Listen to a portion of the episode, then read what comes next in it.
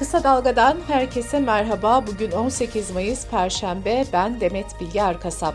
Gündemin öne çıkan gelişmelerinden derleyerek hazırladığımız Kısa Dalga bültene başlıyoruz. 14 Mayıs'taki Cumhurbaşkanlığı seçiminde hiçbir adayın yeterli oy alamaması nedeniyle seçim ikinci tura kalmıştı. 28 Mayıs'ta yapılacak ikinci tur seçimde Recep Tayyip Erdoğan ve Kemal Kılıçdaroğlu yarışacak.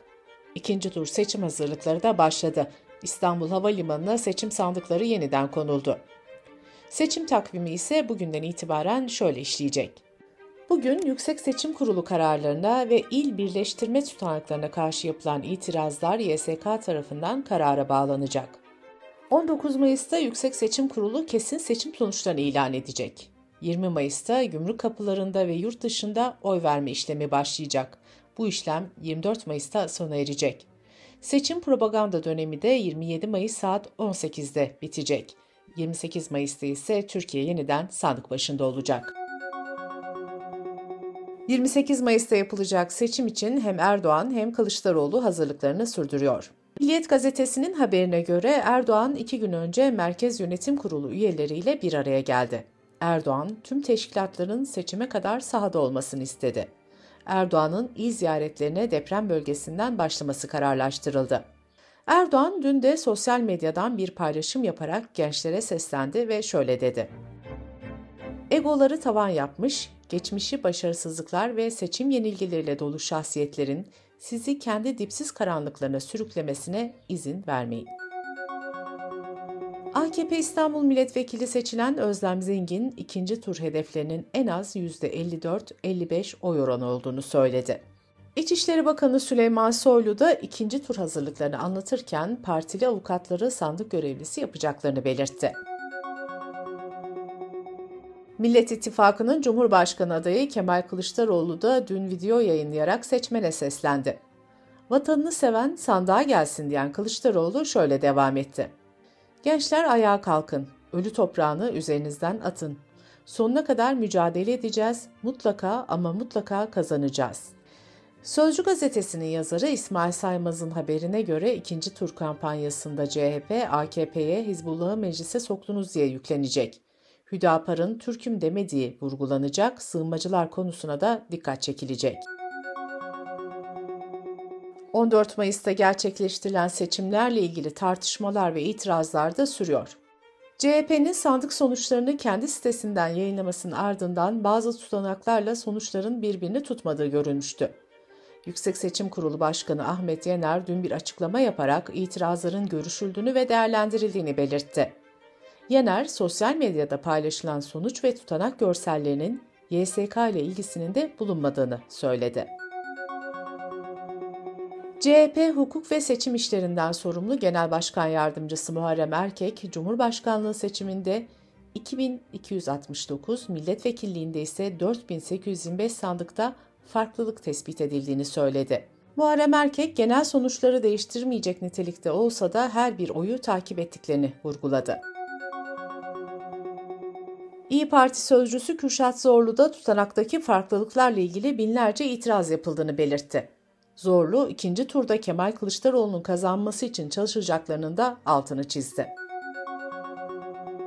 Yeşil Sol Parti Cumhurbaşkanlığı seçiminin ikinci turuna ilişkin tavrını belirledi. Yeşil Sol Parti muhalefetin kazanması için birinci turdaki tavrını sürdürecek ve Kemal Kılıçdaroğlu'nu destekleyecek. Birinci tur seçimde aldığı oy oranıyla ikinci turda kritik bir konuma gelen Ata İttifakı'nın adayı Sinan Oğan'ın Cumhur İttifakı'nı mı yoksa Millet İttifakı'nı mı destekleyeceği merak konusu. Gazeteci Kürşat Oğuz, Sinan Oğan'la görüştüğünü belirterek Oğan'ın kararını 19 Mayıs'ta açıklayacağını söyledi. 14 Mayıs seçimlerine iki gün kala adaylıktan çekilen Muharrem İnce'nin genel başkan olduğu Memleket Partisi'nde de parti meclisi toplandı. Cumhuriyet Gazetesi'nin haberine göre parti meclisi ikinci turda seçmenlerine Erdoğan ya da Kılıçdaroğlu'nu işaret etmeyecek, seçmeni kendi halinde bırakacak. Bu arada Muharrem İnce ile ilgili sosyal medyada yer alan paylaşımlarla ilgili soruşturma kapsamında bir kişi tutuklandı, 12 kişi adli kontrolle serbest bırakıldı. Seçimlerin resmi olmayan sonuçlarına göre Hatay'dan tip milletvekili seçilen Gezi davası tutuklusu Can Atalay'ın tahliye edilme sürecinin başlaması için YSK'nın resmi sonuçları açıklaması bekleniyor. Can Atalay'ın avukatları YSK'nın açıklamasından sonra tahliye için başvuracaklarını söyledi. Almanya polisi Sabah gazetesinin Avrupa ofisinde arama yaptığı bilgisayar ve telefonlara el konuldu. Sabah gazetesinin duyurduğuna göre polis gazetenin Almanya temsilcisi İsmail Erel ve Sabah Avrupa gazetesi yazı işleri müdürü Cemil Abay'ı evlerine baskın yaparak gözaltına aldı. Haberde operasyonun FETÖ davası sanığı Cevheri Güven'in ihbarıyla yapıldığı belirtildi. Dışişleri Bakanlığı'ndan yapılan açıklamada bu Türk basınına yönelik bir taciz ve yıldırma eylemidir, bu menfur eylemi şiddetle kınıyoruz denildi. Türkiye Barolar Birliği Başkanı Enis Sakan'ın da aralarında olduğu Ankara Barosu'nun eski yönetim kurulu üyeleri Diyanet İşleri Başkanı Ali Erbaş'a hakaret ettikleri iddiasıyla yargılandıkları davada beraat etti. Türkiye İstatistik Kurumu genç nüfus istatistiklerini açıkladı. Genç nüfusun %51.2'si erkek, %48.8'i ise kadın. Verilere göre genç nüfus oranının en yüksek olduğu il Hakkari.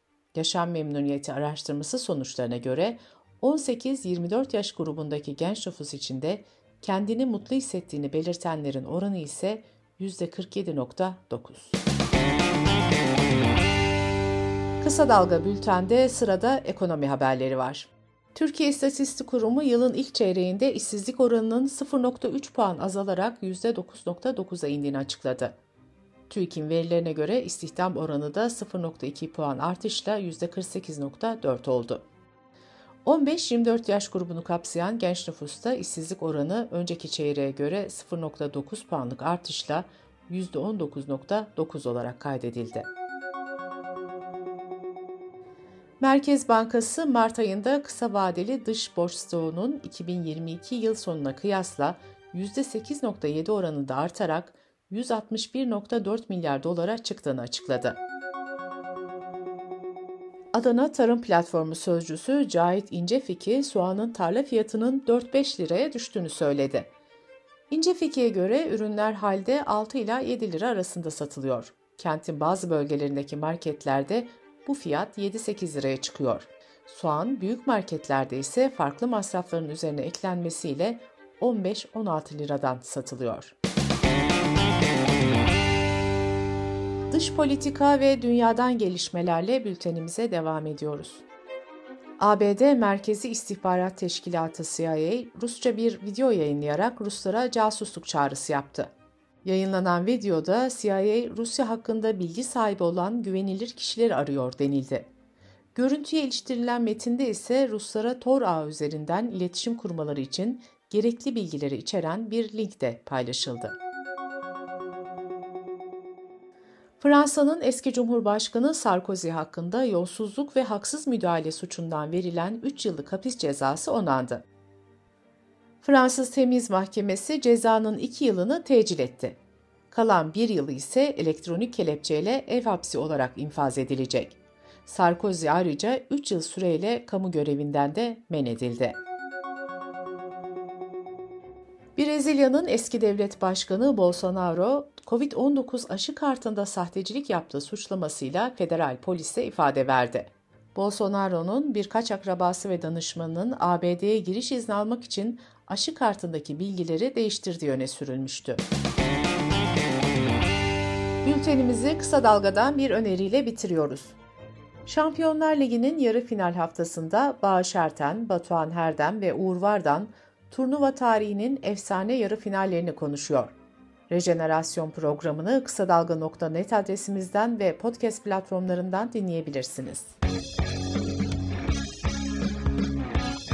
Gözünüz kulağınız bizde olsun. Kısa Dalga Medya.